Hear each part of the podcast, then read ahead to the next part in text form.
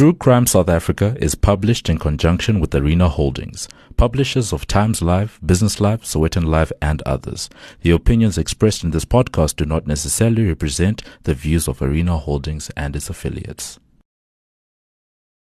The young girl sits sobbing in the police interview room. She knows that her parents are gone, never coming back.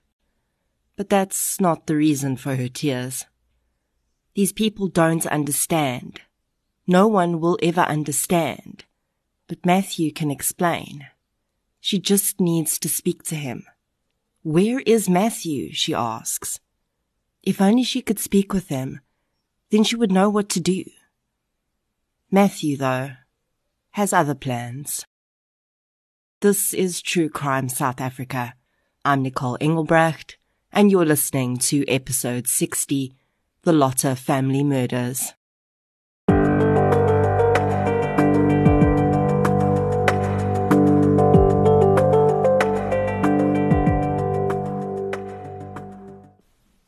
This episode is sponsored by C B S Justice, the home of true crime, available on D S T V channel one seventy. Today's episode focuses on one of the scariest types of crimes: the murder of parents by their own children. If you want to hear more about similar cases where family members were driven to kill, catch the series Killer Siblings every weeknight at eight p.m. on C B S Justice, D S T V one seventy, from Monday the eleventh of October. A huge thank you to C B S Justice for sponsoring this episode of True Crime South Africa. Before we get into today's episode, I'd like to thank our new Patreon supporters. A huge thank you goes out to Jenna Smuts and Cherise Pastana for your support on Patreon, as well as Jean-Dre de Villiers for your support on PayPal. Thank you so much, everyone. Your support really does make a huge difference. If you'd like to support the show on Patreon or PayPal, I'll leave a link in the show notes. There are now additional ways that you can support the show, with two online businesses providing ten percent discounts when you use the code T C S A ten at checkout. You can get your health and beauty needs at King Online, and you can get all your printing requirements designed, printed, and delivered by Print Crowd. You can also help to support me as an individual creator by checking out the companion podcast I created with Showmax for the Devilsdorp documentary, or by purchasing the Krugersdorp Cult Killings audiobook on Audible, Google Play Books, or Apple Books. As always, any form of support is greatly appreciated, and it doesn't have to be financial. Sharing of episodes, inviting your friends and family to listen, and interacting on social media all go a long way to keeping the show growing and improving.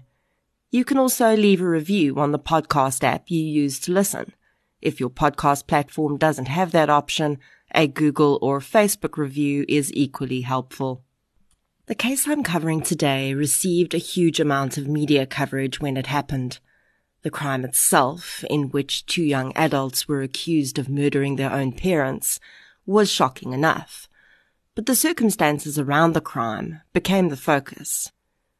This case has many similarities to the Krugersdorp killings case, and I think that after all the in-depth analysis we've done of the dynamics around that case, we're now in a far better position to try and understand what happened here.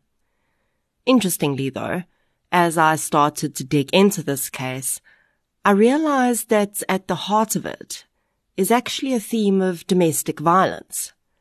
And once again, we see horrific and unbelievable ramifications of abuse and controlling relationships. In researching this case, I used the court documents related to the judgment. I used media articles, and I also read a book about the case called Innocent Acts of Evil by Darnie Grundling. I'd like to thank Darren Govender for helping me to locate a copy of the book, which I had been searching for for ages. I'd also like to thank Emma Neville for research assistance in this case. So let's get into episode sixty, the Lotta family murders. The following episode may contain sensitive material, including descriptions of violence, sexual assault, or graphic descriptions of injuries to victims. If you feel you may be triggered by such material, please consider this before accessing our content. To access trauma counseling or services, please see the helpline information on our show notes. Maria Magdalena Hendrina van der Merwe was born into a traditional Afrikaans family. She would be nicknamed Ricky to differentiate her from the many other Maria Magdalenas in her family. Ricky's father was a farmer, and her childhood was idyllic, except for her mother's often bizarre behavior. Although Ricky's mother was never violent, she would often have strange things to say, and she behaved erratically. In one example, selling her kitchen furniture to liquidate some cash because she felt like buying donuts. Much later in life, Ricky's mom would be diagnosed with schizophrenia, and with medication she was able to stabilize.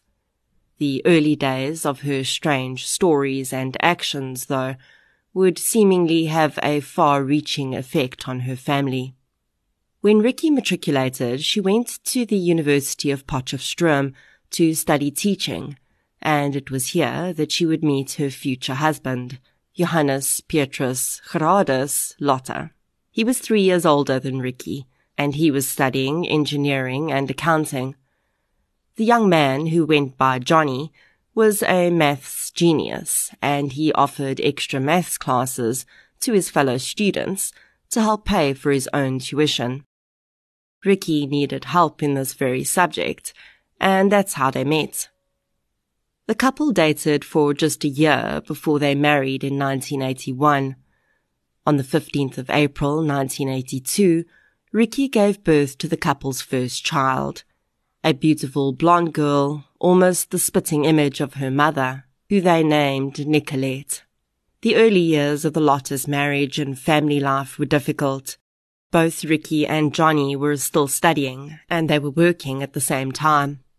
It was very difficult to make enough time to spend with little Nicolette. Ricky came from a very musical family, and she passed down this love of music to her daughter, who started learning to play various instruments at a young age.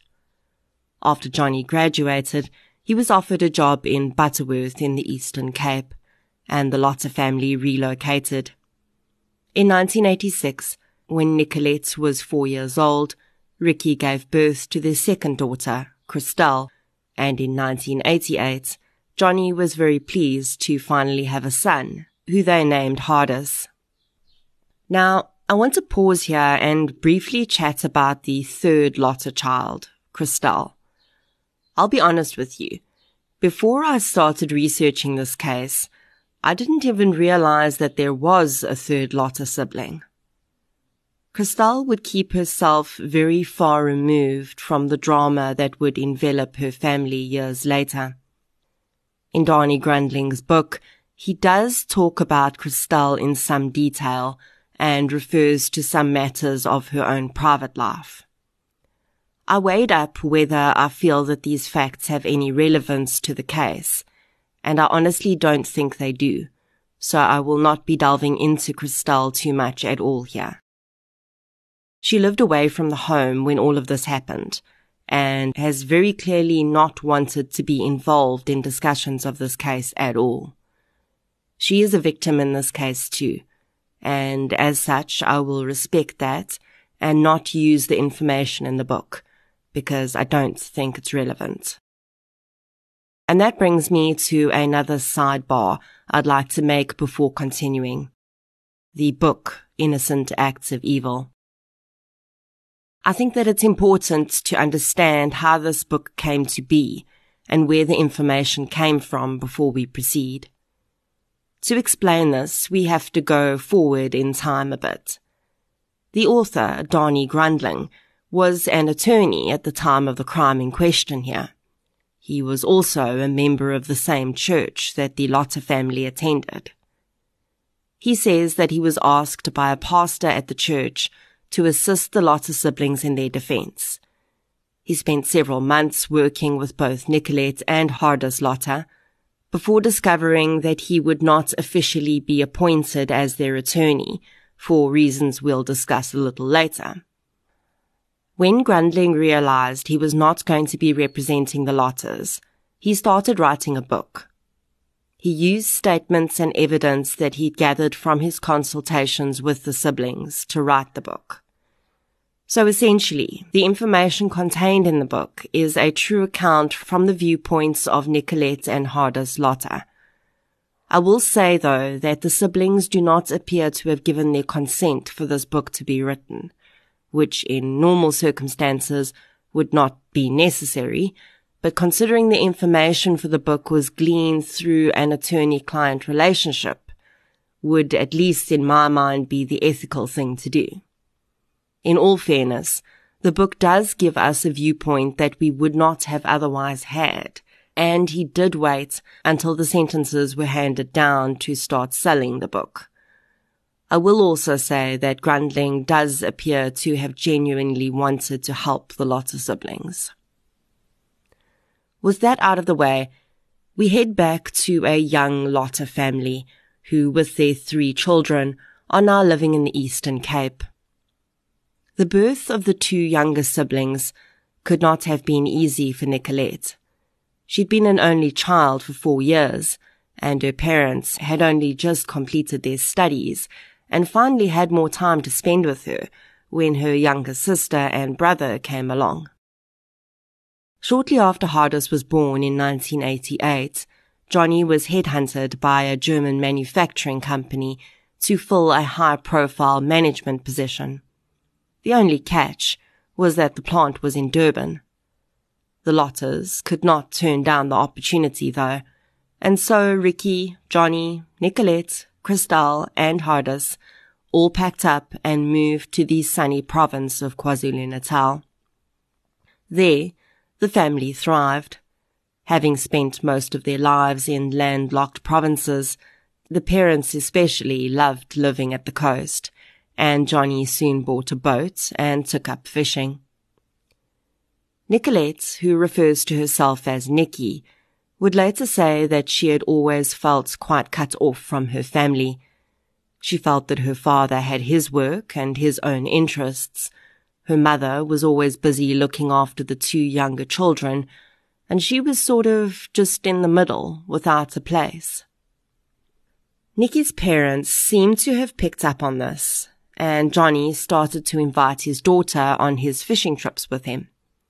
She soon became her father's fishing buddy, and he came to enjoy this special time with his oldest child. It is alleged that as Nikki neared her teen years, though, things began to change. The Lotta family had always been deeply religious people, and they had raised their children that way too.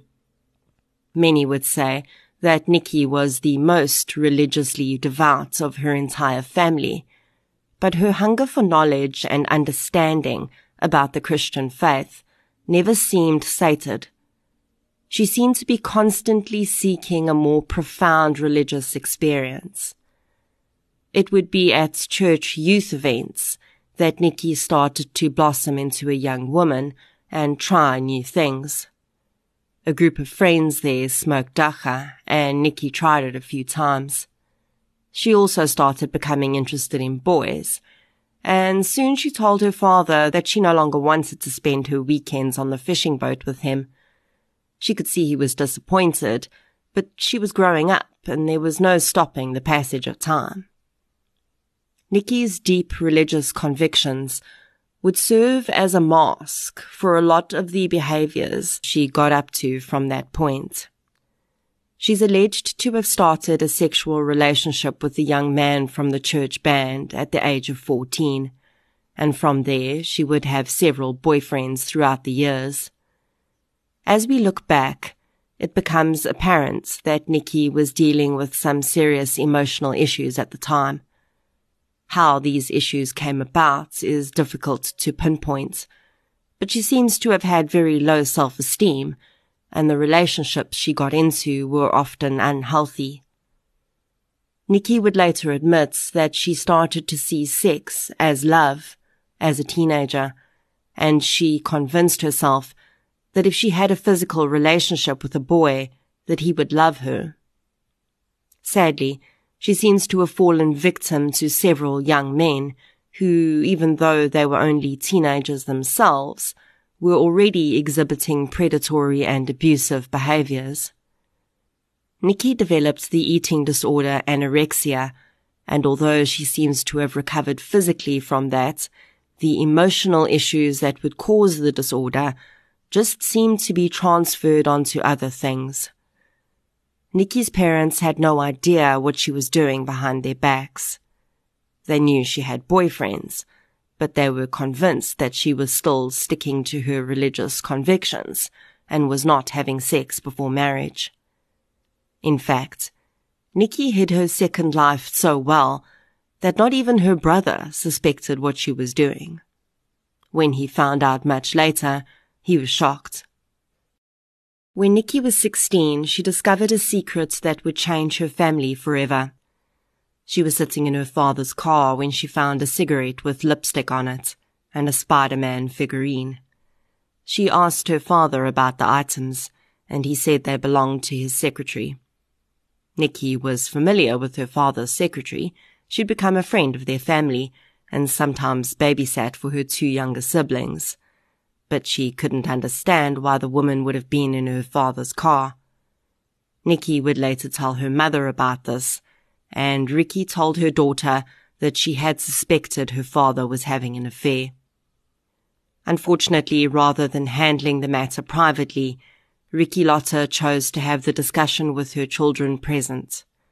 Both Nikki and Hardus would never forget the moments that they saw their father, who they had only known as a strong and brave man, on his knees, in tears, begging their mother to stop accusing him.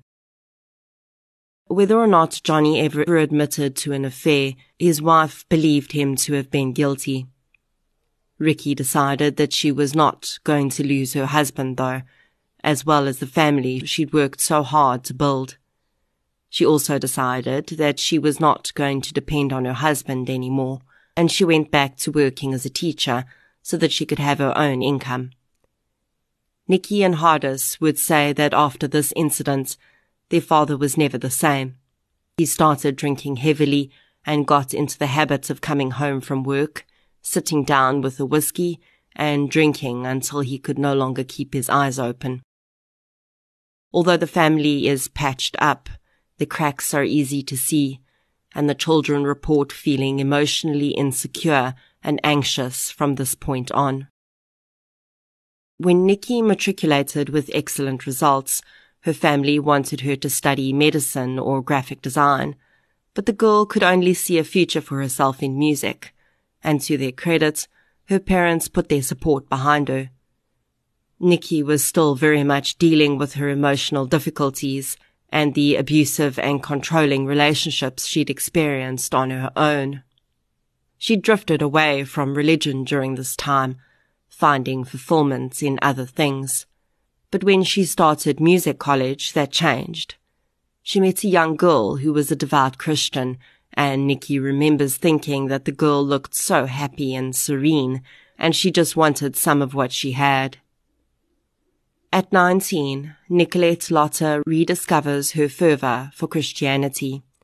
She makes a vow of celibacy with herself, saying that the next man she has sex with will be her husband. Nikki's family would say that she had always exhibited some paranoid delusions throughout her life, and these had been, in part, made worse when she had spent time with her grandmother, Boki. Boki was Ricky's mother, who would later be diagnosed with schizophrenia. Grandmother and granddaughter had a strong bond, and they would spend hours in the kitchen baking when the family visited the grandparents' Vryheid farm. During these baking sessions, Boki would regale her daughter with tales of tokoloshes, curses, demons, and evil spirits, and Nikki grew up with these stories forming part of her core belief system. When Nikki reaffirmed her faith, her delusions seemed to return with even greater force. At this time, the Lotta's domestic worker who had served as nanny to the children throughout their childhood, passed away.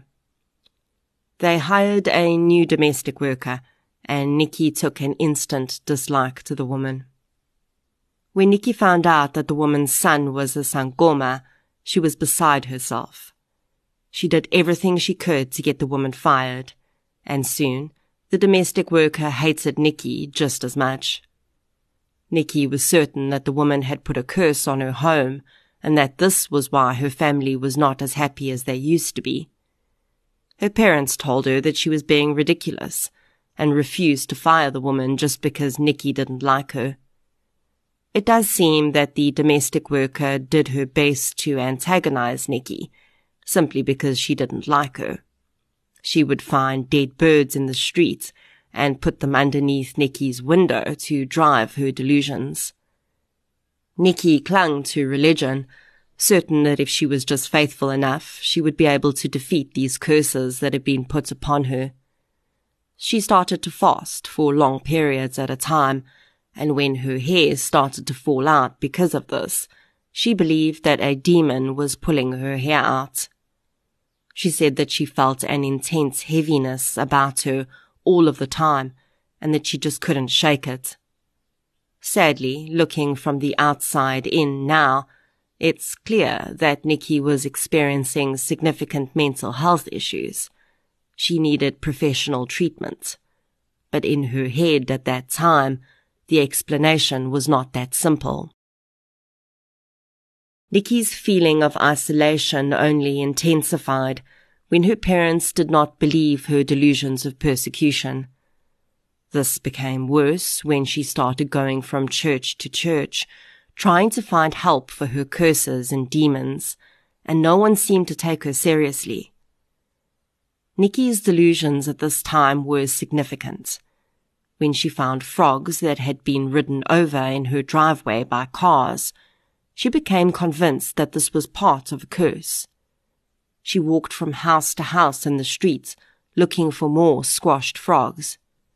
A few houses had the same, which would be entirely normal for K Z N, but Nikki started to believe that the domestic workers that worked at those homes were in cahoots with their domestic worker.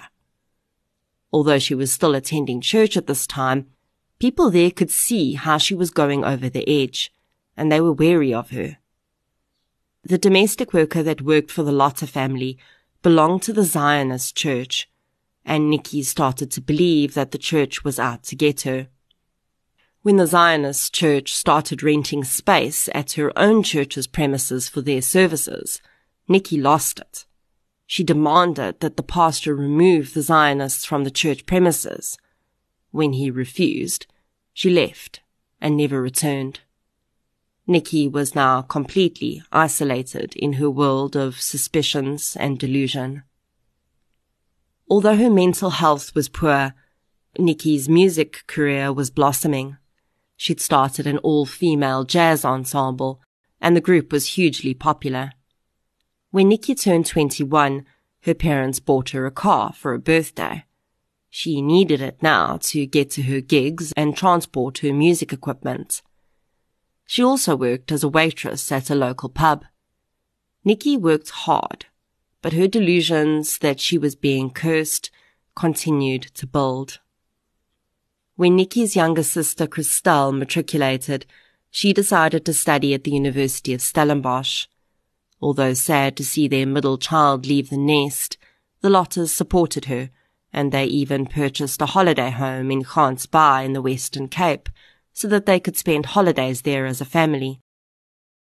Hardus Lotta had grown into a handsome young man, but he was the most reserved of his siblings. He was obsessed with computers, and definitely knew that this was the work he wanted to do when he grew up.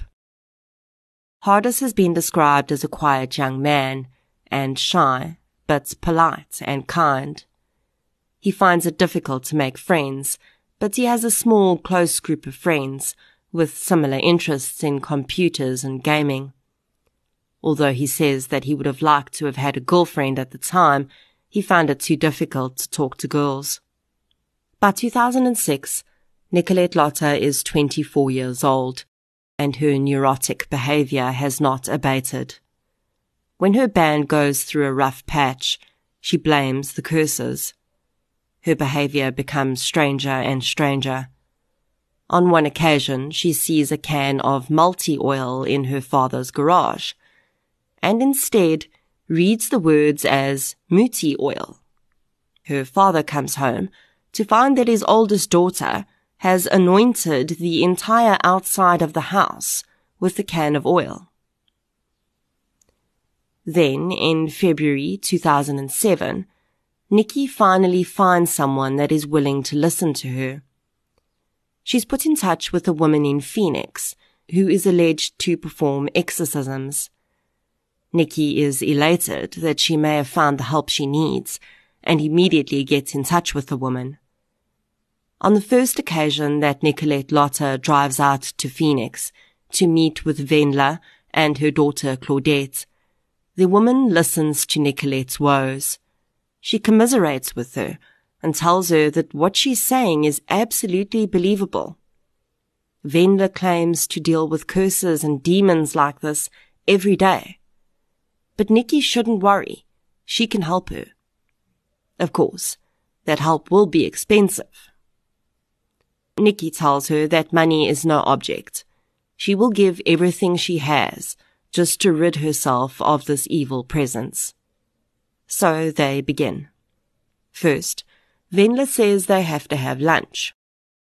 So Nikki takes the woman to the local supermarket and pays for all the groceries for their lunch. The woman then spends the next few hours dancing around Nikki with incense, chanting things that Nikki can't understand. Toward the end of the cleansing session, Vendla's daughter Claudette, who was sitting on a nearby bed smoking, abruptly sits up, puts out her cigarette, and starts to thrash about on the bed, growling and screeching. Nikki is horrified, but Vendla tells her not to worry. She and her daughter work together, and Claudette is the vessel that is used to get rid of the demons. Eventually, the young woman stops thrashing about and sits up again, asking her mother what happened. It's a good thing she put her cigarette out before she became possessed. She may have burned herself. Nikki is amazed at how light she feels. She's completely sold on Vendla's powers. The woman has made it clear, though, that this is not a one-off thing. It will take some time to completely rid Nikki of these curses and demons, so she'll have to come back. Next time, she should stay the night.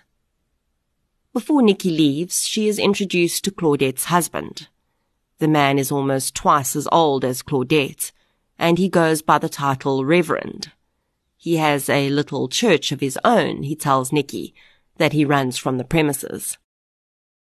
Nikki can't believe her luck, that she's found such wonderful, godly people to help her with her problems. She arranges the sleepover session for the very next weekend. Nikki's parents have started to become seriously concerned with her behavior at this point. Her mother wonders whether her daughter may have inherited her grandmother's mental health disorders. While schizophrenia is not necessarily a strictly genetic disorder, it has been known to impact several generations of the same family line. Researchers do not believe that there is any single schizophrenia gene as such, but rather that certain combinations of several genes may predispose people in the same family to developing schizophrenia. Ricky and Johnny Lotta discuss whether they should consider sending Nikki to a psychiatrist. While her parents are considering medical interventions, Nikki is pursuing her own cure for her woes, and she once again heads out to Phoenix to meet with Vendla, this time for an overnight session of exorcism. She would have no idea that this trip will change the entire course of her life forever. Nikki spends the eighteenth of February two thousand seven with Vendla and then buys the whole family K F C for dinner. While the family is eating, there's a knock at the door, and Nikki is completely shocked when a tall and rather overweight boy strolls into the lounge, drops to his knee in front of her, and shoves a bunch of plastic flowers into her hand. The young man, who Nikki has never seen in her life, then proceeds to tell her that he loves her and asks her to marry him. Matthew Naidoo has begun his love bombing. It would later emerge that Matthew Naidoo was a neighbour of the family, and after Nikki's last visits, Claudette's husband, the Reverend, has told Matthew about the pretty blonde girl who has her own car and lived in Westville and was paying his mother-in-law to rid her of her demons and curses. The room explodes in laughter at Matthew's antics, but he seems dead serious, even a little annoyed that he's being laughed at.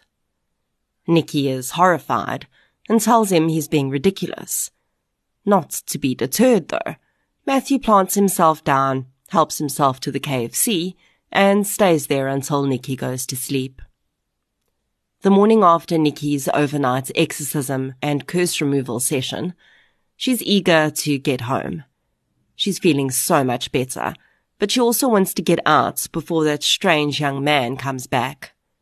True to form, though, when Nikki gets to her car outside, Matthew is there. He tries to make conversation, but Nikki rebuffs him, gets into the car and drives off.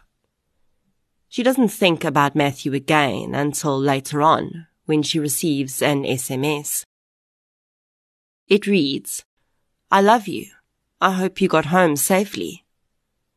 Nikki doesn't recognize the number that the message comes from, so she replies asking who the sender is. The reply comes, "It's Matthew. You looked a little sad when you left. I just wanted to make sure you're okay." Nikki's defenses go down.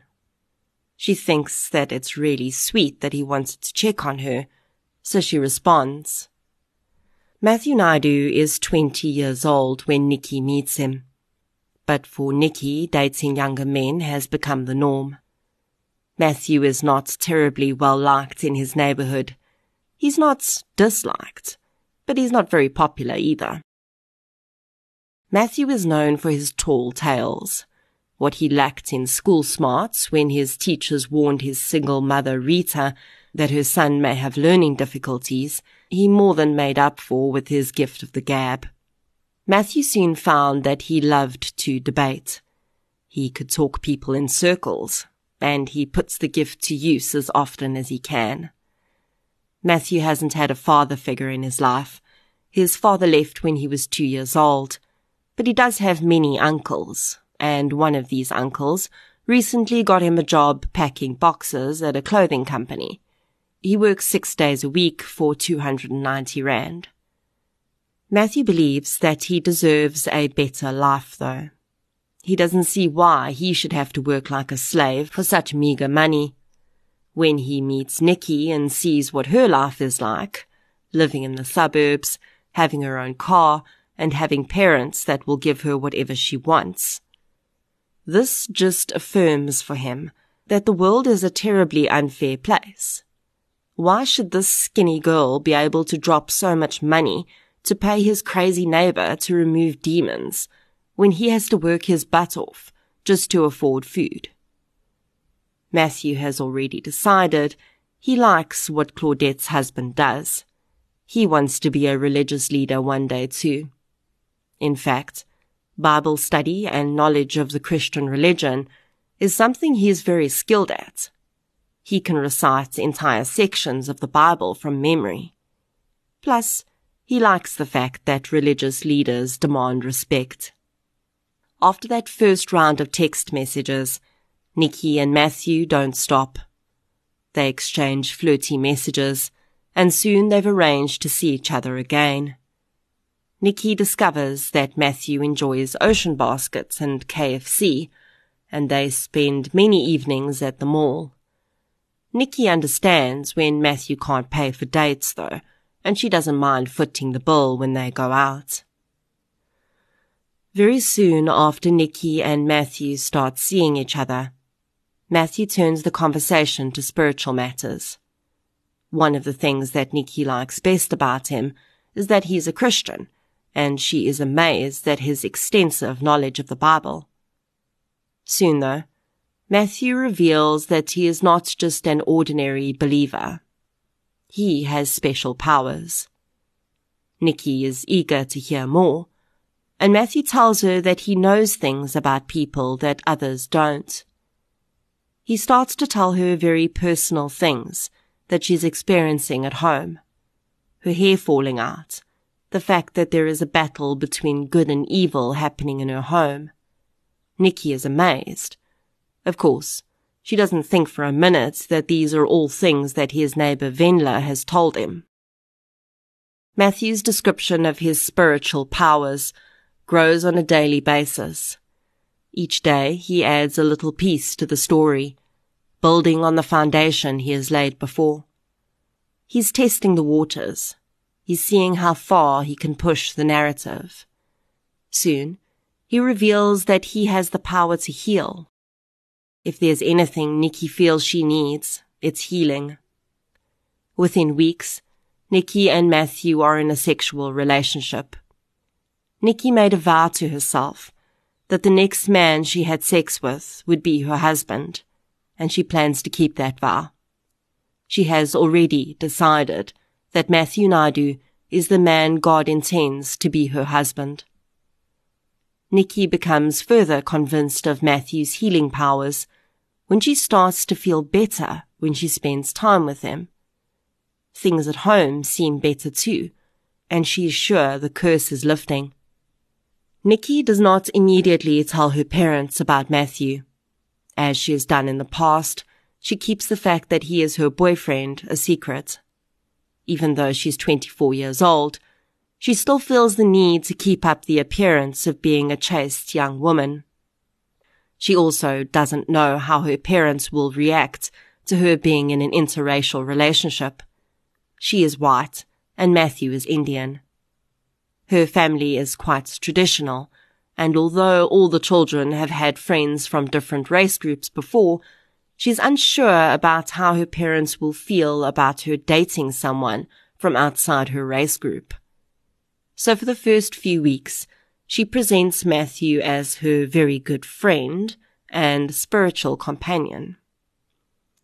Matthew has found Nikki to be very accepting of his claims of spiritual superiority, so he takes the story one level higher.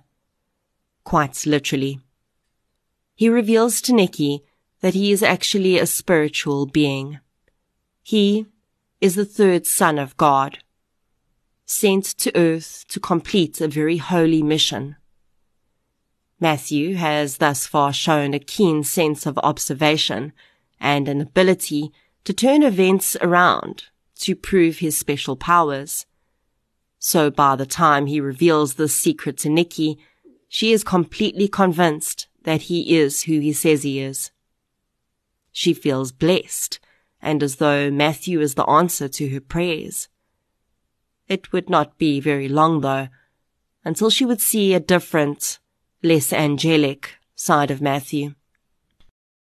One night, she and Matthew were walking through the mall when she sees one of her ex-boyfriends.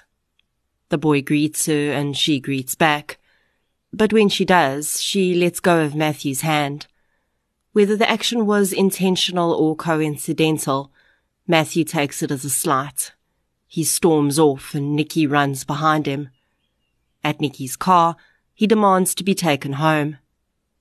As Nikki is the only one with transport, she's been shuttling back and forth between Westville and Phoenix. Nikki gets into the driver's seat beside a seething Matthew, and has barely made it onto the main road before he explodes.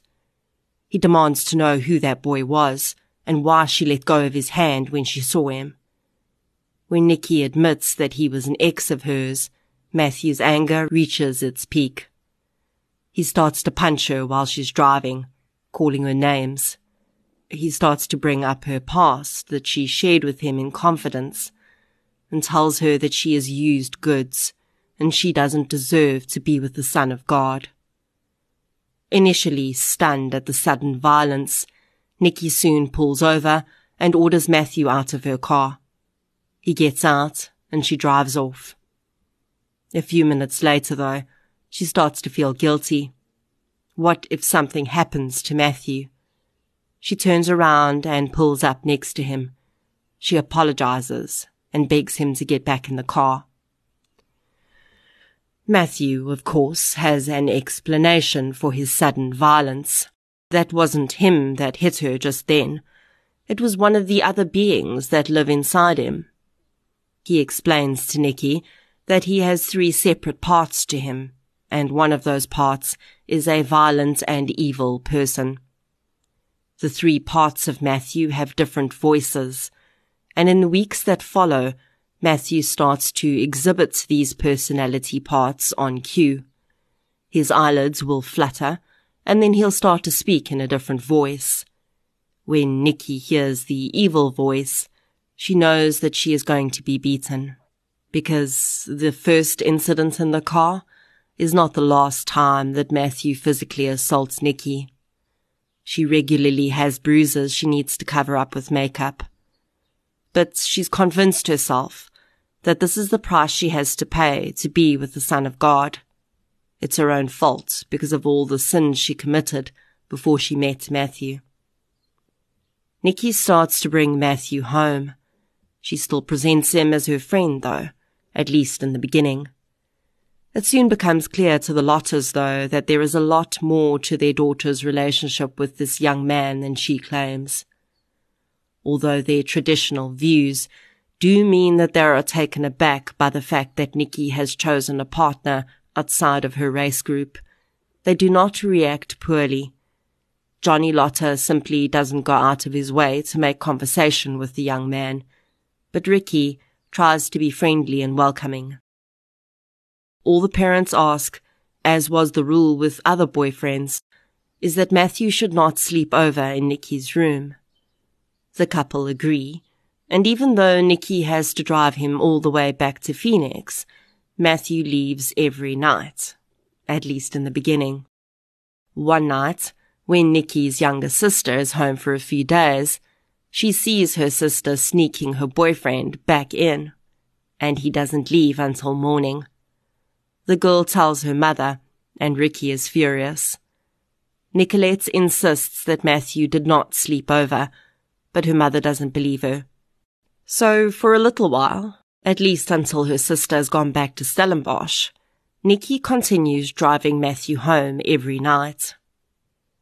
In March of two thousand seven, Ricky convinces Nicolette to see a psychiatrist.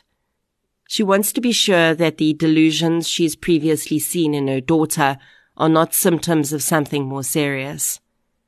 Nikki goes to see the psychiatrist, Doctor Schliebusch, but unfortunately Matthew has already convinced her not to share anything too personal with him. He makes her believe that if she tells him anything about the difficulties she's experiencing with the curses and the demons, they will lock her up in a psychiatric hospital. Matthew says that this is just clearly her parents' way of trying to control her. Doctor Schliebusch reports back to Ricky that Nicolette was very evasive, and he will need to see her again to try and get a better feel for any issues she may be experiencing. Privacy in the Lotta home is always respected. The children's rooms are their domains, and the parents don't enter without knocking. When they leave the house, their doors are closed, and their parents do not enter without their consent. It is this unspoken rule in the home that helps Matthew to get away with what he does next. He starts to complain to Nikki that he's tired of travelling back to Phoenix all the time. He's also sick of having to work like a slave at his job when she earns so much more money with her band gigs and her work at the pub. Nikki is also getting exhausted from all the driving, and it's costing her a fortune in petrol money. So she suggests that he come and live there. Of course, they know her parents will never allow it, but they aren't home during the day, and it'll just look like he's visiting in the evenings like normal. As for his job, Nikki says that he should just quit and come work as the manager for her band instead. Matthew, of course, knows absolutely nothing about the entertainment industry, but Nikki, by this point, thinks he is capable of anything he sets his mind to. He is the Son of God, after all. Although Nikki is the one that opens the door, Matthew does not hesitate to walk straight through it and make himself very comfortable on the other side.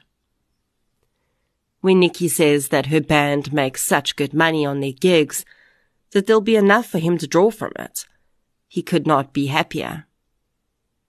But then I'll have to ask you for money all the time, he says. Nikki says he doesn't have to worry. He can have her A T M card. Matthew's face lights up. Nikki has grown up in a culture where the man in the relationship is usually in charge of the finances. This is second nature to her, and in her mind, Matthew is her future husband. She has no idea that she has just enabled the second phase of Matthew's control over her. She now cannot make any financial decisions without his consent. The third phase of Matthew's abuse starts almost as soon as he is permanently living with her. He frames his sexual abuse of her as her punishment for the sin she's committed. God's Son is cleansing her. Nikki works a full shift at the bar and comes back home, but is not allowed to sleep. Matthew has been sleeping the entire day, and he's not tired. Matthew is also a head and shoulders taller than Nikki, and he weighs more than twice what she does. She has only a single bed in her room, and she often cannot fit on the bed with Matthew, who sprawls out inconsiderately, so she sleeps on the floor. Even though Nikki's parents have never openly said anything about them not wanting her to date Matthew for racial reasons, he starts to needle Nikki about how racist her parents are. He tells her that he sees how they look at him and they're disgusted by him.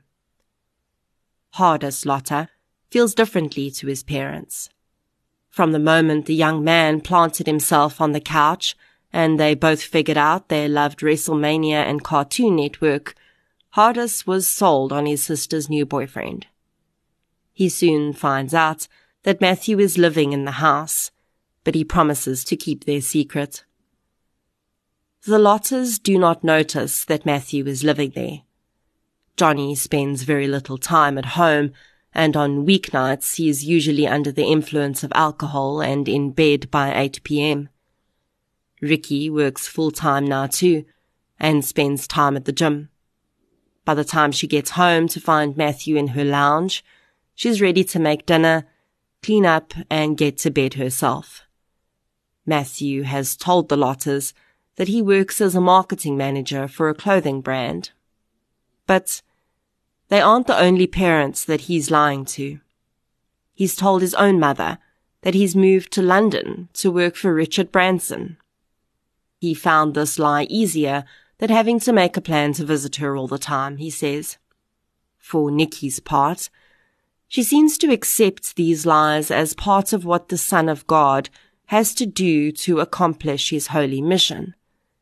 She's also secretly glad that she doesn't have to see Matthew's family anymore.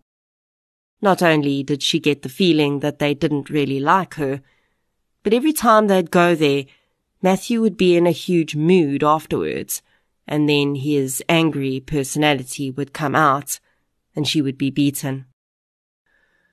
Matthew's violence does not just extend to humans. He tells Nikki that he hates animals, which is unfortunate, as Nikki is an animal lover. She's had a cat since she was a child, and the family has an elderly dog too. I find it very difficult to talk about animal cruelty, so I am not going to go into the details, but suffice to say that Nikki's cat goes missing very soon after Matthew moves in, and the cat's body is found in the neighbour's yard. the family dog, survives a severe beating. While living with Nikki, Matthew has noticed that she likes to write in diaries. She has a whole bookcase with old diaries. Feeling left out, he asks for a blank book and starts to write his own diary. He also uses Nikki's diaries to get information about her past, her hopes and prayers, and then he uses that information to convince her that he can read her mind. When Nikki is due to return to Doctor Schliebusch for her follow-up appointment, Matthew decides to accompany her. Again, she is evasive and reveals little. When the psychiatrist walks Nikki out into reception, Matthew is sprawled on his couch with his legs up, blocking their path. The doctor asks Matthew to make way, and Matthew explodes. "You just have to show that you're the boss around here, don't you?" he screams at the shocked man. "You can just step over my legs." Matthew stands up and puts his arm around Nikki, half pulling her out of reception. Schliebusch reports back to Ricky again that he's made no headway with Nikki. He does comment that her boyfriend was with her at the appointment, though, and there's an odd dynamic between the couple. Before Nikki met Matthew, her band was regularly booked up. She did a great job of getting them gigs, and performers and customers were happy. When Matthew takes over, that all changes. He tries to increase their fee to such an extent that almost no one can afford to book them. The local shopping centre, which was a regular holiday gig for the band, asks them never to return after Matthew decides to get on stage during a performance and tell dirty jokes during lunchtime in a mall packed with children. At a restaurant gig, Nikki is approached by a man that works for Empire Records.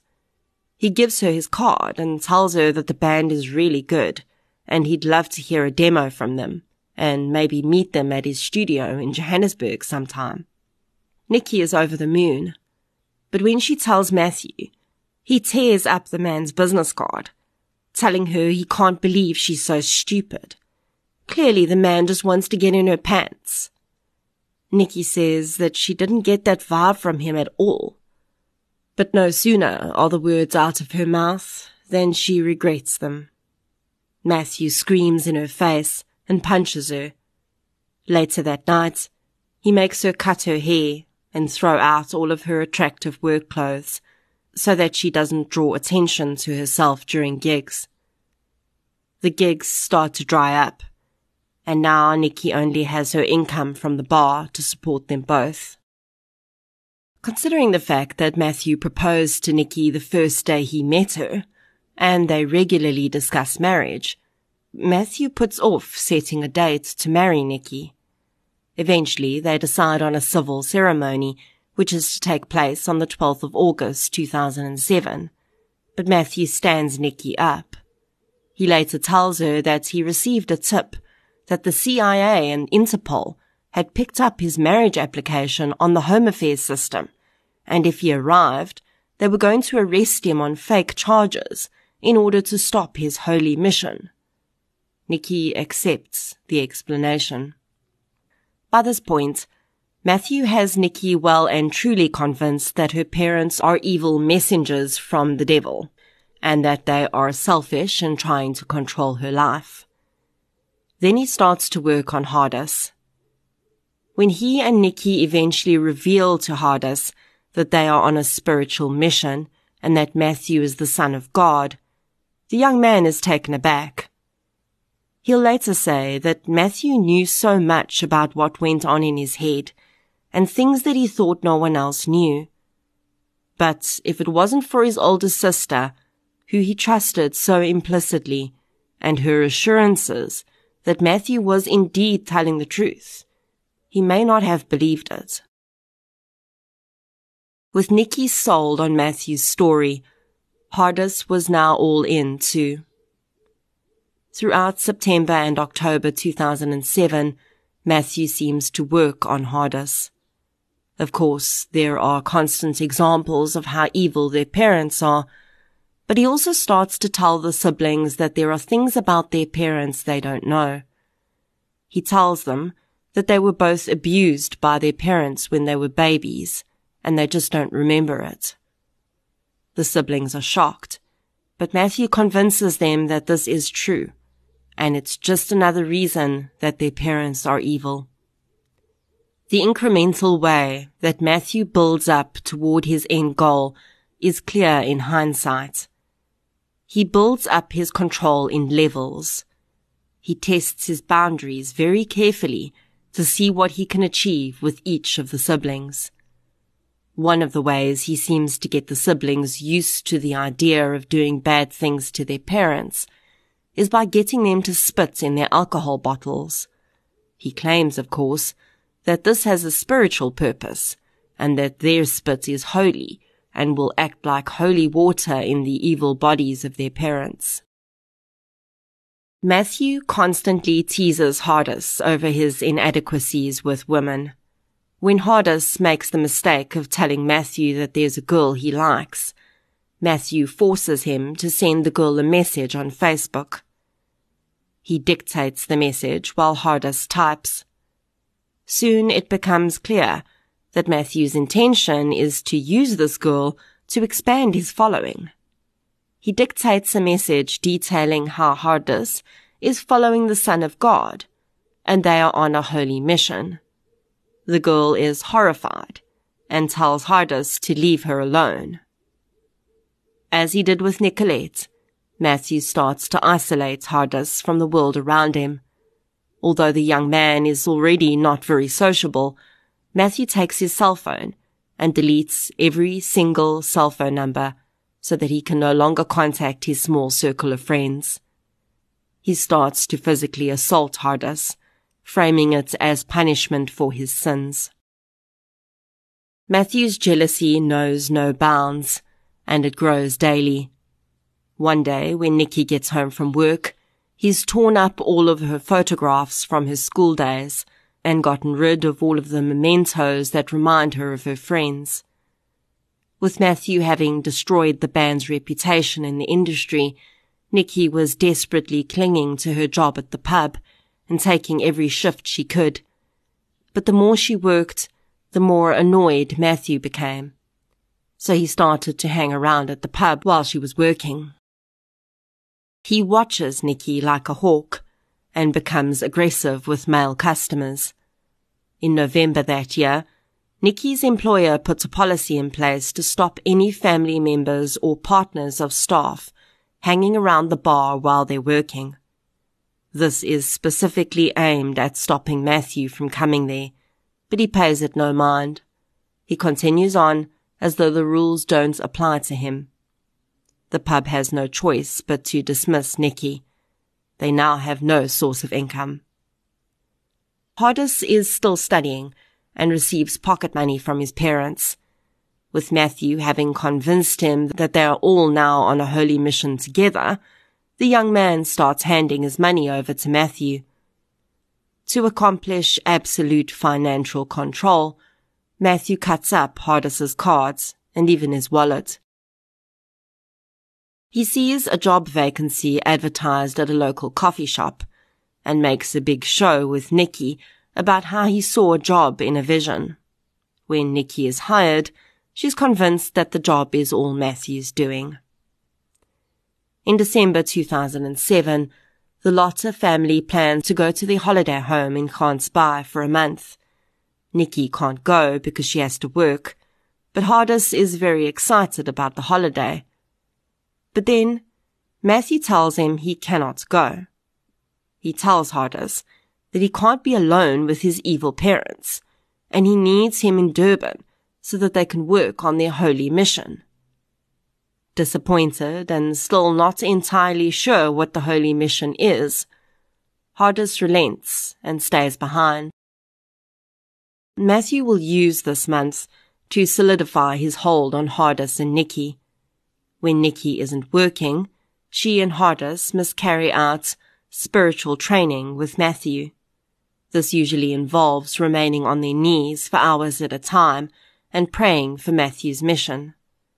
During this time, Matthew escalates the level of ridiculousness in his claims, slowly testing the waters to see just how much the siblings will believe. Now, he doesn't speak with voices of just his three alternate personalities or God himself, but he also becomes possessed by famous people. His eyelids flutter, and suddenly he speaks in a slightly different voice, claiming to be Einstein or Richard Branson. As Branson, he tests their loyalty by offering the siblings one million pounds to betray Matthew. The siblings don't even hesitate. They decline. Having confirmed their ultimate loyalty, Matthew introduces the idea that Johnny and Ricky must die. Although there is initial hesitation, they are now so entirely convinced that their parents are messengers of evil that acceptance of the idea is just a heartbeat away. Matthew also uses this month to figure out exactly how much money the Lottas have. He goes through all of their personal documentation, figures out what assets they have, reads the terms of their life insurances. If the Lottas were just an annoyance to him before, they are now his ticket to the lifestyle he feels he deserves. When Ricky and Johnny return home on the eighteenth of January two thousand eight, Matthew is annoyed because he has to hide again. For a month, he's been the king of the Lottas' home, and he becomes sullen and short-tempered. Nikki is significantly abused during this time, and she barely gets any sleep as Matthew demands sex as soon as she gets home from work. As a result, she is often late for work and eventually loses her job. Matthew is undeterred. He has another idea to get money. He's noticed that Johnny leaves his credit card on his bedside table when he leaves the house. The trio find his PIN and withdraw two thousand rand from his account. When Johnny comes home, Hardus and Matthew convince him that his account must have been hacked. Johnny changes his PIN number, and it happens again. Another two thousand rand. Johnny cannot understand how people are using his card when it's sitting on his bedside table. And he changed his PIN. Matthew suggests that he get a brand new card, which Johnny does. When he comes home with the card, Matthew waits until he's asleep and opens the envelope the card is in with a razor blade. At that time, a PIN was still issued inside the envelope with the card. They take the PIN, and he and Nikki drive to the mall to withdraw another two thousand rand. They then replace the card and the PIN and reseal the envelope. The next morning, when Johnny wakes up, to find a message on his phone that another two thousand rand has been withdrawn from his account, he goes to the police and opens a case. Detective Duma at Westville Police Station gets the C C T V footage from the mall A T M that the money was drawn from and views it with Johnny. The man withdrawing the money in the footage is wearing a balaclava face mask, but the sweatshirt he's wearing looks familiar to Johnny. He can't place it, though. Then he looks in the parking lot behind the A T M, and in amongst the parked cars, he sees his daughter's green Uno. He tells Detective Duma that's his daughter's car, and they both agree that it's likely not a coincidence. Duma explains to Johnny that he can go and arrest Nicolette, but she will have a criminal record if she's found guilty. Johnny cannot do that to his daughter. He feels he would be destroying her future. So instead, he starts keeping his credit card in a safe at work. He does tell his family about the footage, and Matthew confirms that they were at the mall that night. They were there to watch movies, though, and of course they had nothing to do with the theft. Johnny would like to believe that his daughter is telling the truth, but deep down, he no longer trusts her or her boyfriend. When Matthew hears that his sweatshirt was identifiable in the footage, he gives it to Hardus and tells him to hide it under his mattress. With the credit card theft now no longer an option, Matthew has Hardus steal his mother's handbag. They get very little from the theft, though, as they don't have her PIN number. They sell her cell phone and dump her bag in another area, leaving her Edgar's card in it so that it can be identified. When Ricky realizes her cell phone is gone, she's completely freaked out. The house was locked. The alarm was armed. How on earth did her bag get out of the house? Not once does she suspect her own children. She is even more freaked out when her bag is found in a very dodgy part of town. Someone must have been in her house, she thinks. This is just the beginning of the campaign of fear that Matthew Naidoo starts against Johnny and Ricky Lotta. He is already planning their demise and comes up with a way to deflect attention away from him. Matthew buys a burner phone and starts to send threatening messages to Johnny Lotta. At first, Johnny keeps the messages to himself, but then both Nicky and Hardus claim to be attacked in separate incidents by men who knew their names. Matthew assaults the two before they make these claims so that they will be believed. Johnny and Ricky are terrified for their children and cannot understand who would have anything against them. Matthew starts sending letters to the Lottas. They are both threatening and worded in such a way that they start to create division between Johnny and Ricky. The letters imply that the person that's after them is the husband of a woman Johnny has had an affair with. Johnny denies that this can be true, but the seed of doubt is sown. The Lottas go to the police with the threats. The same detective that worked on the theft case meets with them. He takes the evidence from them, but doesn't give them much hope for locating the people. It could just be a prank after all. The company that Johnny works for takes these threats very seriously, though. They are an international company, and in some of the other countries they work in, their executives have experienced kidnapping for ransom crimes. They fear that this may now be starting in South Africa, so they hire a private investigator. Although the Lottas do not directly suspect Matthew of being behind the threats, they have become very suspicious of the young man who has so drastically changed their daughter. Johnny does a background check on Matthew and discovers that he has lied about his work history and his studies. Although the couple were hoping to find a criminal record, there is none. But Matthew's lies are proof enough that he is not the person they believed him to be. Ricky arranges for Detective Duma to be at the house when she confronts Matthew. She tells the young man that she knows he has been lying to them and she suspects him of more, but the lies are enough that she never wants to see him in her home again. Matthew immediately goes on the defensive, claiming that Ricky only hates him because he's not white. Nicky tells her mother that if Matthew is not allowed in their house, then she will leave too. Ricky begs her daughter to stay as she packs her belongings into her green Uno, but the girl will hear nothing of it. Where Matthew goes, she goes. For the month of June two thousand eight, Matthew and Nicky rent a room in a boarding house. Matthew pawns Nicky's sound equipment, but there are no takeaways or trips to the movies during that month.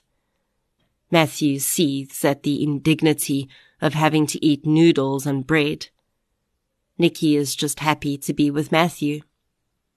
Ricky and Johnny, though, are desperate to get their daughter back home and send Hardus out to speak with her. As a group, they plan that Nicky will agree to move back home, and then they will sneak Matthew back into her room in a few days. They know that they can hide Matthew for a while without her parents knowing he's there. They've done so for long enough. Nicky tells her parents that she has a new job that she's starting at the end of July. This is a lie, but the family agree that she'll move back in until she starts the new job, and then she'll find a place of her own. They have now put a time limit on their plans. There is no job, but by the end of July, her parents will be asking questions again. It's now or never. When the idea of killing their parents is raised again, Matthew promises the siblings that he will do the killing. He wants to make it look like natural causes, though, so he tells them that they'll need to kill Johnny first, and then Ricky a month or so later. Matthew thinks he'll quite enjoy watching Ricky grieve her husband. The first plan they come up with is to add pure alcohol to Johnny's whiskey. They hope that by increasing the alcohol content, they'll give him alcohol poisoning, and he'll die. Johnny has been drinking his entire adult life, though, and all that happens is that he gets sleepy quicker than usual. The next attempt involves a poisonous plant. The trio go to the botanical gardens and tap a plant of its sap. They then add this to Johnny's whiskey. But Johnny sees the white sap at the bottom of the bottle and throws the whole thing out without even taking a sip. Their time is running out, and Matthew is getting desperate. He comes up with another plan. This time, they decide to take both parents out in one go. Matthew tells the siblings that if he injects their parents with a syringe filled with air, it will cause an embolism and they will die of heart attacks. He promises to do the injecting himself. All the siblings need to do is immobilize their mother while their father is asleep. On Saturday the nineteenth of July, Matthew pawns Hardus's digital camera, and the trio purchase a taser gun, needles and latex gloves. The plan is that Hardus will knock his mother out with a taser, subdue her, then Nicolette will collect Matthew and he will inject her with the air-filled syringe, and they will do the same with sleeping Johnny. Matthew buys movie tickets for him and Nicolette so that they can set up an alibi just in case. That night, Nicolette drops Matthew off at the mall and returns to the house. Johnny is already asleep, and the girl asks her mother if she'd like to join her in the kitchen for tea. Mother and daughter sit at the table. Ricky's back is facing the doorway, so she has no idea that Hardus is sneaking up on her. Hardus puts the taser to his mother's neck and fires it. Very little happens. The trio purchased the cheapest taser they could find. They only tested it once, and when it only let off a little spark, they decided it just needed to be charged and didn't test it again. The taser, though, is faulty, and there's no way it's going to knock anyone out. Realizing that he is going to have to subdue his mother some other way, Hardus wraps his arm around her neck. Ricky initially thinks he's playing around, but as he begins to squeeze, she fights back. Nicolette sees that things are going south quickly and goes to help her brother. Hardus holds Ricky down while Nicolette pummels her mother's face with her fists until she stops moving. They then cable tie her legs and arms together in case she wakes up. Hardus stays with her while Nicolette calls Matthew to tell him that things have gone wrong and she needs his help. Even though Ricky is in a half-unconscious state, the minute she hears her daughter utter Matthew's name, her eyes fly open. It's as if she knows that this is all his doing. She starts to fight Hardus again, and he headbutts his mother to knock her out. At some point during the struggle, while Hardus tries to silence his mother's shouts, she bites his finger. Nicolette drives to the mall to fetch Matthew. When he arrives and sees the state Ricky is in, he is furious. He tells Nicolette that it is her fault that this has all gone wrong, so now she has to fix it. He instructs Nicky to tie a cable tie around her mother's arm and inject her with air. Then he leaves the room. Nicolette is shaking so much, it takes several attempts to get the needle in Ricky's arm. She injects the air into her veins several times and waits. Nothing happens. Nikki goes to Matthew, explaining that her mother is not dying. A set of knives sits next to their bed. They purchased it when they were living in the boarding house so that they could prepare food. Matthew leans down and hands her a knife. Nikki stares at the knife for a moment before taking it. He tells her where to stab her mother to kill her, and she goes back into the kitchen. By the time she straddles her mother and raises the knife over her head, the woman is waking up again. She looks at her daughter and then her son, and utters her last words before the knife is plunged into her. "My children, why are you doing this? I love you." Nikki will return to her mother on three occasions and stab her several times each until eventually she stops breathing. In all, she has eleven stab wounds. When it's done, they call Matthew to the kitchen. He instructs them to collect the needles, taser and cable ties and put them in plastic bags. The knife is left laying next to Ricky's body. Nicolette is covered in blood, and he tells her to change and put her clothing in the bags. Then he turns to Hardus and tells him that everything has changed. He says that God is angry because he messed up the plan, and now they have to come up with a different cover story. Also, Hardus must now kill his father, Matthew says. Hardus is terrified and initially refuses, but Matthew tells him that Nikki has killed their mother, so now he must also play his part. Then he adds that God has told him that if Hardus wants to repent and go to heaven, after he has killed his father, he will have to hang himself. Matthew has Hardus write a suicide note, explaining that he killed his parents. Nikki does not want Hardus to have to commit suicide, but Matthew tells her it's the only way. Really, what Matthew is doing is coming up with the most convenient of excuses. If it looks like Hardus lost his mind and killed his parents, and then himself, there'll be no questions asked. It will also be one less person to share the inheritance with. Matthew explains to Hardus how to make a garret with electrical wire and exercise handles, and tells him how to strangle his father. Then he and Nikki say their goodbyes and leave for the mall to set up their alibi. Although Matthew hopes that Hardus will be able to kill himself, he is already planning for the other eventuality. He keeps the evidence they collected from the kitchen floor with him. If they go back to the house and Hardus has not killed himself, they will dispose of the evidence.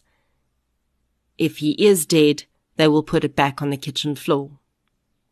It is ten p.m. by the time they arrive at the mall. They walk around for a bit so that the C C T V can pick them up, and then they go to buy ice creams.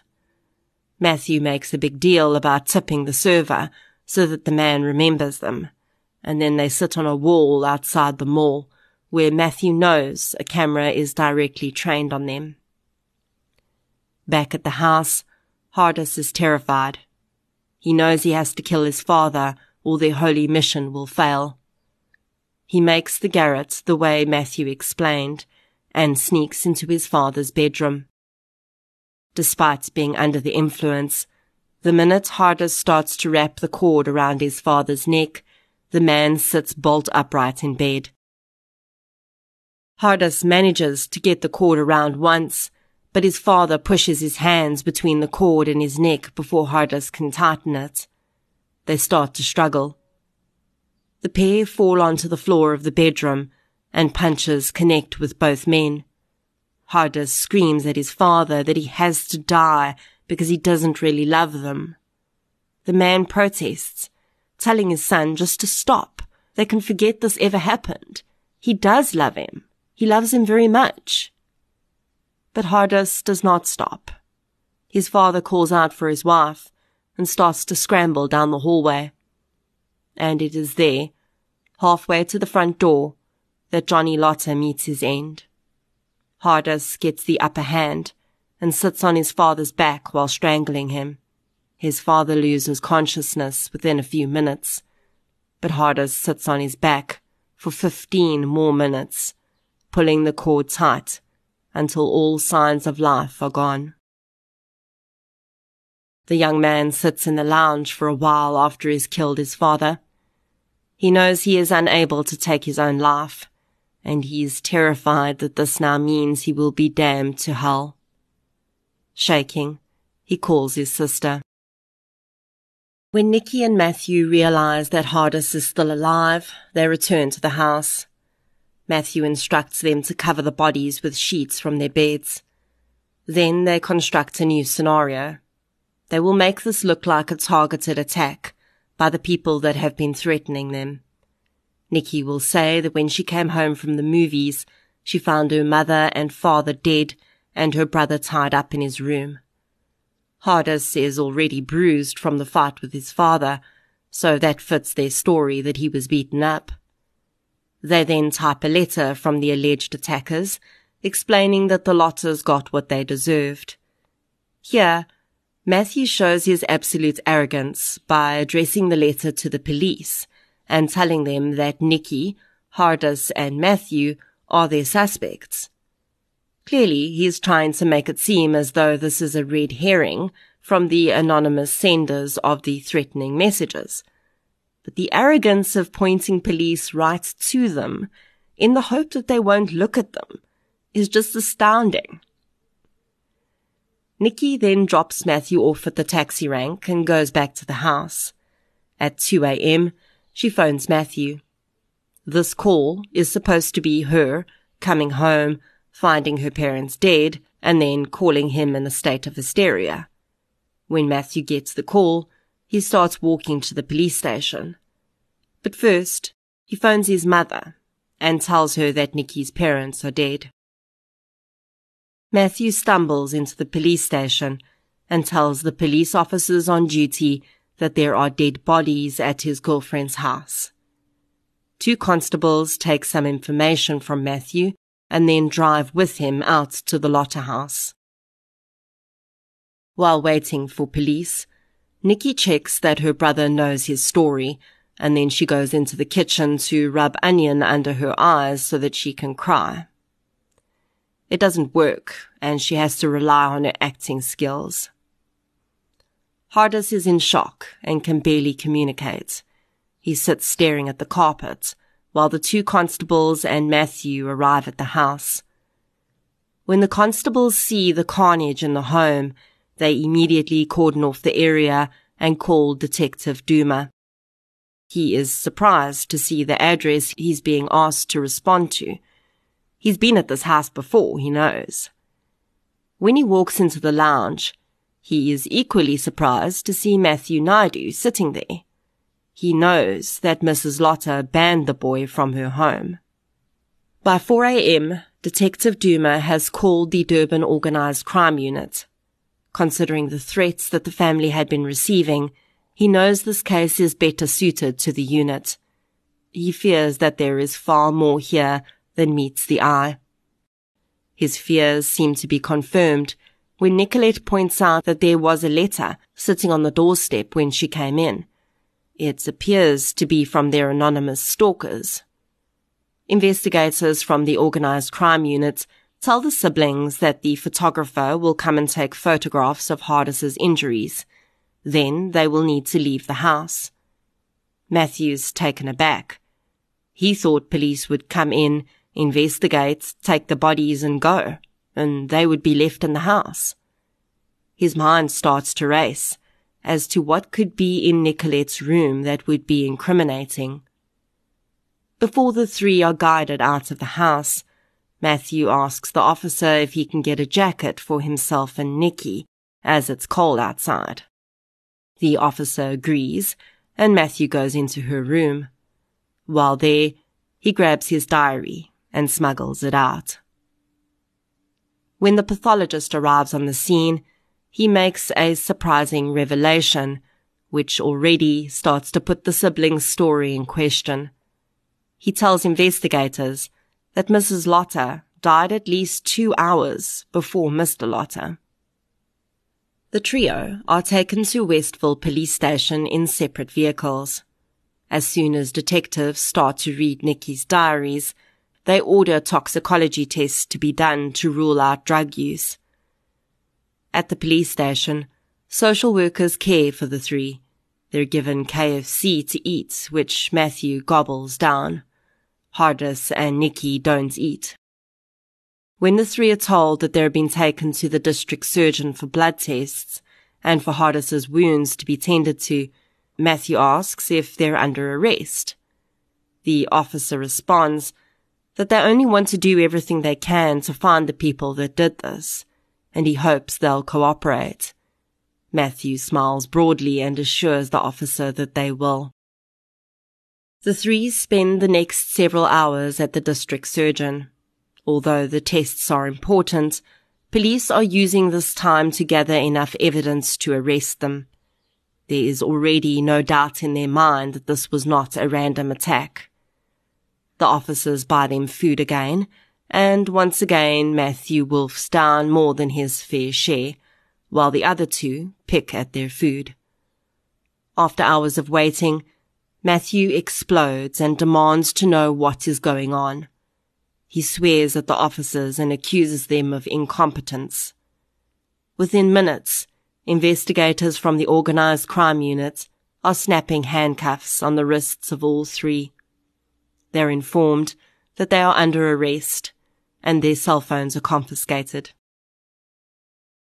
The trio are taken to the Organised Crime Unit's headquarters, and a police officer lets Nikki phone her grandmother to inform her of her parents' death. The woman answers, and when her granddaughter tells her that her son Johnny and his wife have been murdered, she lets out a garbled scream, and the phone cuts out. It will later be discovered that Nikki's grandmother had a heart attack and died at hearing the news. The group has taken yet another life. Investigators size up the three people sitting in front of them. Matthew has asked for food again and is munching away, leaving greasy stains everywhere. Hardus gets a look of disgust on his face and stands up, asking to be taken to give his statement. Nikki is then led out to a room adjoining the one her brother is in. Far away from Matthew, but close enough to her brother that she'll later be able to hear his agonized sobs. When she is asked to write her statement about what happened that night, Nikki asks to speak to Matthew. It doesn't take long for Matthew to realize the gig is up. Investigators immediately tell him that they know his alibi is a lie because there are phone calls between him and Nikki during the time he claims they were sitting in the movie. Matthew tries a new tack. He tells police that he does know that the siblings hated their parents because they were being abused, but he doesn't know about the murders. When asked where he lives, Matthew says he lives with his mother. But police have already spoken with his mother, and they know that's not true. And when Matthew hears this, it all starts to unravel. For some reason, Matthew initially claims that he killed Missus Lotta. Police believe that he did this because he knew that it would taint his confession when the evidence proved that it was Nikki that had killed her, and that would throw any evidence of his involvement into question. Matthew then admits that he had planned the murders, and he says he will provide a statement to police. Investigators notice that the more people that enter the interview room, the more Matthew seems to revel in the attention. His manner of speaking becomes more animated, and he seems to love the crowd. He offers to show police where he dumped the evidence. Hardus is initially silent when he's questioned. He repeats the story Matthew gave him like a robot. Once Matthew is taken police to collect the evidence, and it's all laid out on the conference table, investigators walk Hardus out into the hallway and let him watch Matthew chatting away. He's handcuffed there and left to observe how Matthew has revealed all. The ploy works. After ten minutes, with a determined look on his face, Hardus tells investigators he's ready to talk. In a long handwritten statement, Hardus tells police how he believed that Matthew was the son of God. He tells police that they need to go back to the Westville Police Station. Matthew bragged to him that he'd snuck his diary out of the house when he fetched his jacket, and he flushed some of the pages down the toilet and hid the rest in an unused desk in the interview room. The diary will be recovered, and Matthew's own writings will become important evidence in proving that he had manipulated the pair into believing he was the Son of God. The more Hardus is told how Matthew has manipulated and deceived him, the angrier he gets. He cannot believe what he has done for this man. By the end of his statement, Hardus is sobbing in the arms of a female police officer. Nikki is a tougher nut to crack. She insists that she needs to speak to Matthew so that he can tell her what to say. The investigator from the Organized Crime Unit is patient with Nikki. He connects with her over the Bible. She starts to respond to his narrative, and then, when she insists that Matthew is the Son of God, he asks Nikki if she knows of a single place in the Bible where Jesus refers to himself as the Son of God. Nikki is confused. She actually can't think of a place where this is referenced. But what does that have to do with anything? Well, the investigator says, if Jesus really was the Son of God, and he was humble enough to never refer to himself as such, why would Matthew not have the same humility? Why would he have to convince her that he was the Son of God? He leans over to her and says, "Nikki, you have been deceived." The girl bursts into tears. She will later provide a twelve-page statement about the events of the night her parents died. Police notice very quickly that both siblings' statements corroborate one another. Only Matthew's statement contains different information. Nikki continues to beg investigators to see Matthew. They know they cannot do this because they need to be kept separated, but one investigator decides to allow the pair to cross paths very briefly under supervision. Nikki is seated in a courtyard smoking area when police walk a handcuffed Matthew through the area. Nikki sees him and walks straight up to him. She demands to know whether he really is the Son of God. Matthew starts laughing at her and looks to the cops around him in amazement. He tells Nikki that her head is not right and she must be confused. Then he starts to blow kisses at her.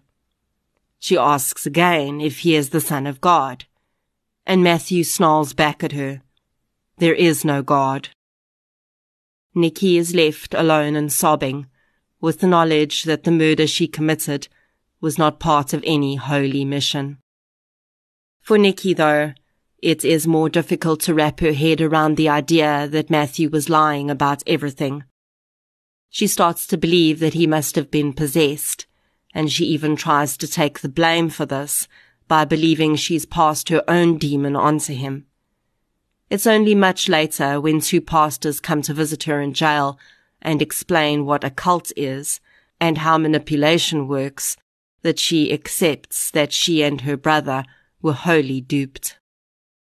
She will later, against the advice of her attorney, write a ten-page submission entitled "Why My Brother and I Were in a Cult and Didn't Know It." When news of the case hits the media, the public is enthralled. Nikki and Hardus, though, are completely alone. Neither their mother nor their father's families are willing to help them, and there is not a single person that is willing to offer their homes as addresses for the siblings to use in bail applications. As a result, they are unable to apply for bail and remain incarcerated while they await trial. Matthew's mother, on the other hand, has mobilized her community in an effort to get her son bail.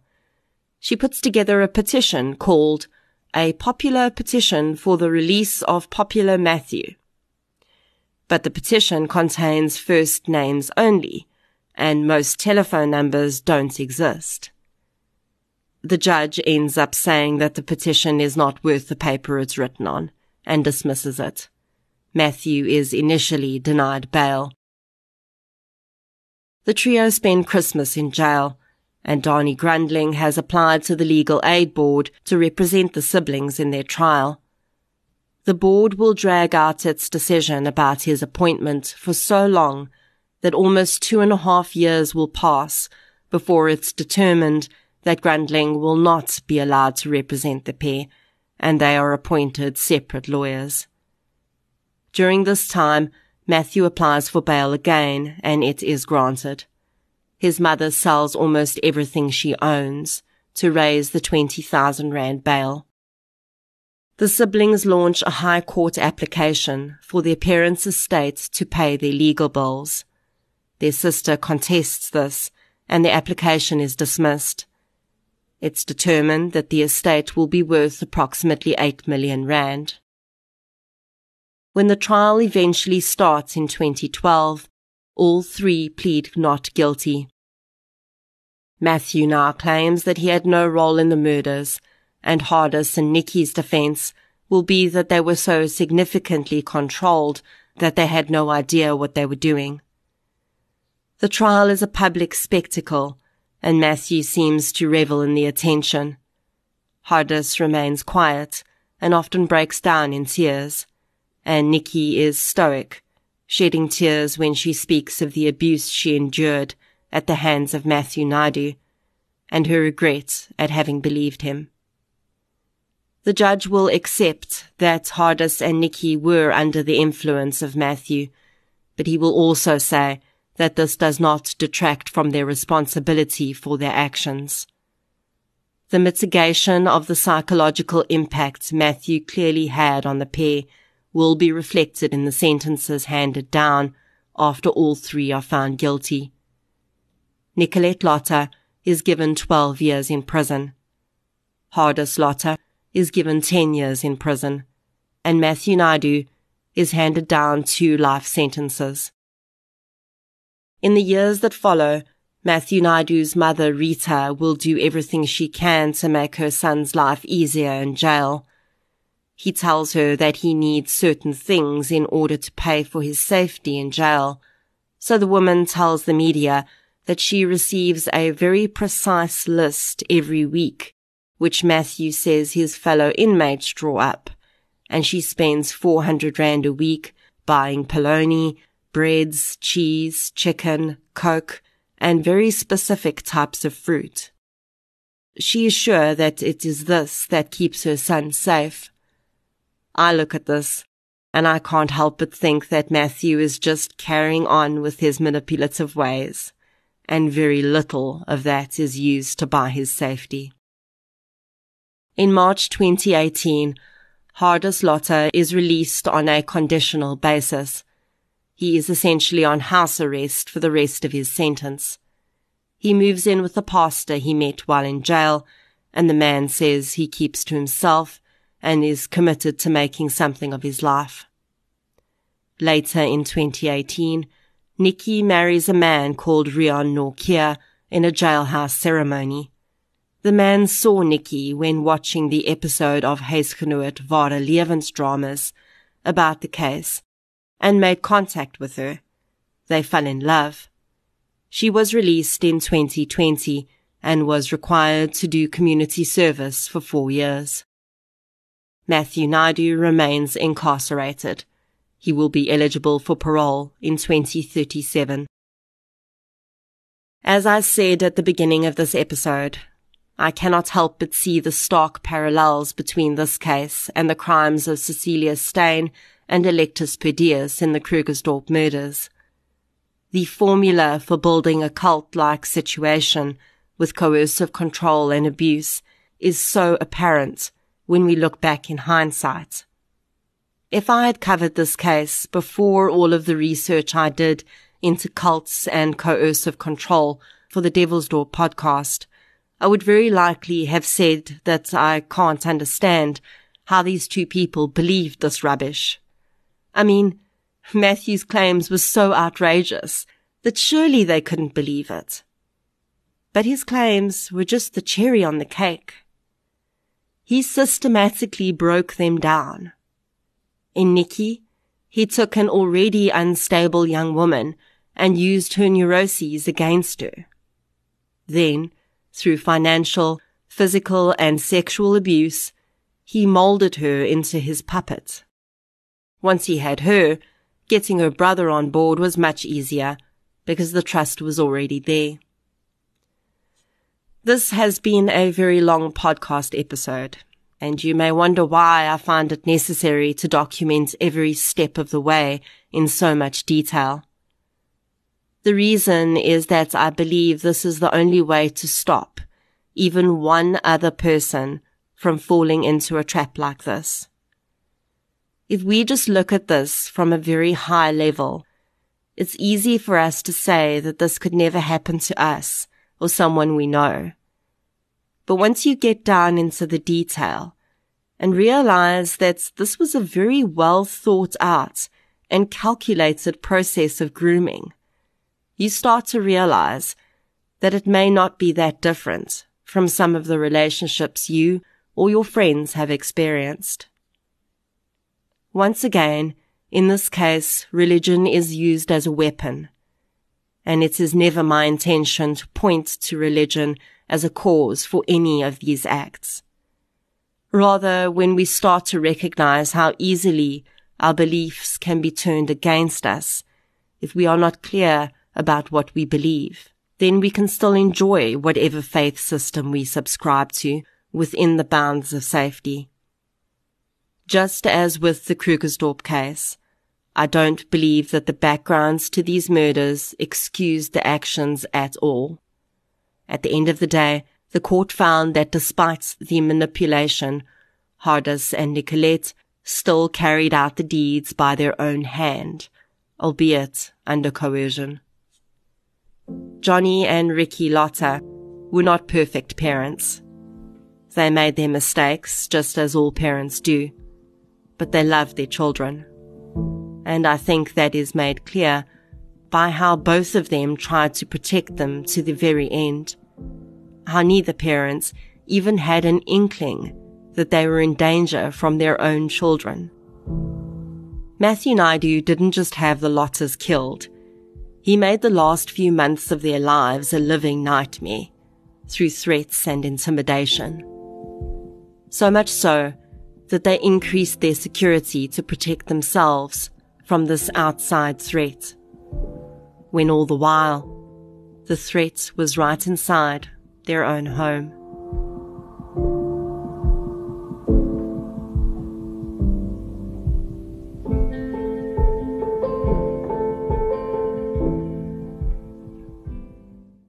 Thank you for listening to episode sixty, The Lotta Family Murders. If you enjoyed this episode, please be sure to subscribe to the show on the app you're using to listen right now. You can also follow us on social media. We're on Facebook, Twitter, and Instagram. I'll be back next Friday with a Spotlight minisode. Until then, as always, thank you for your support, and I'll chat to you soon.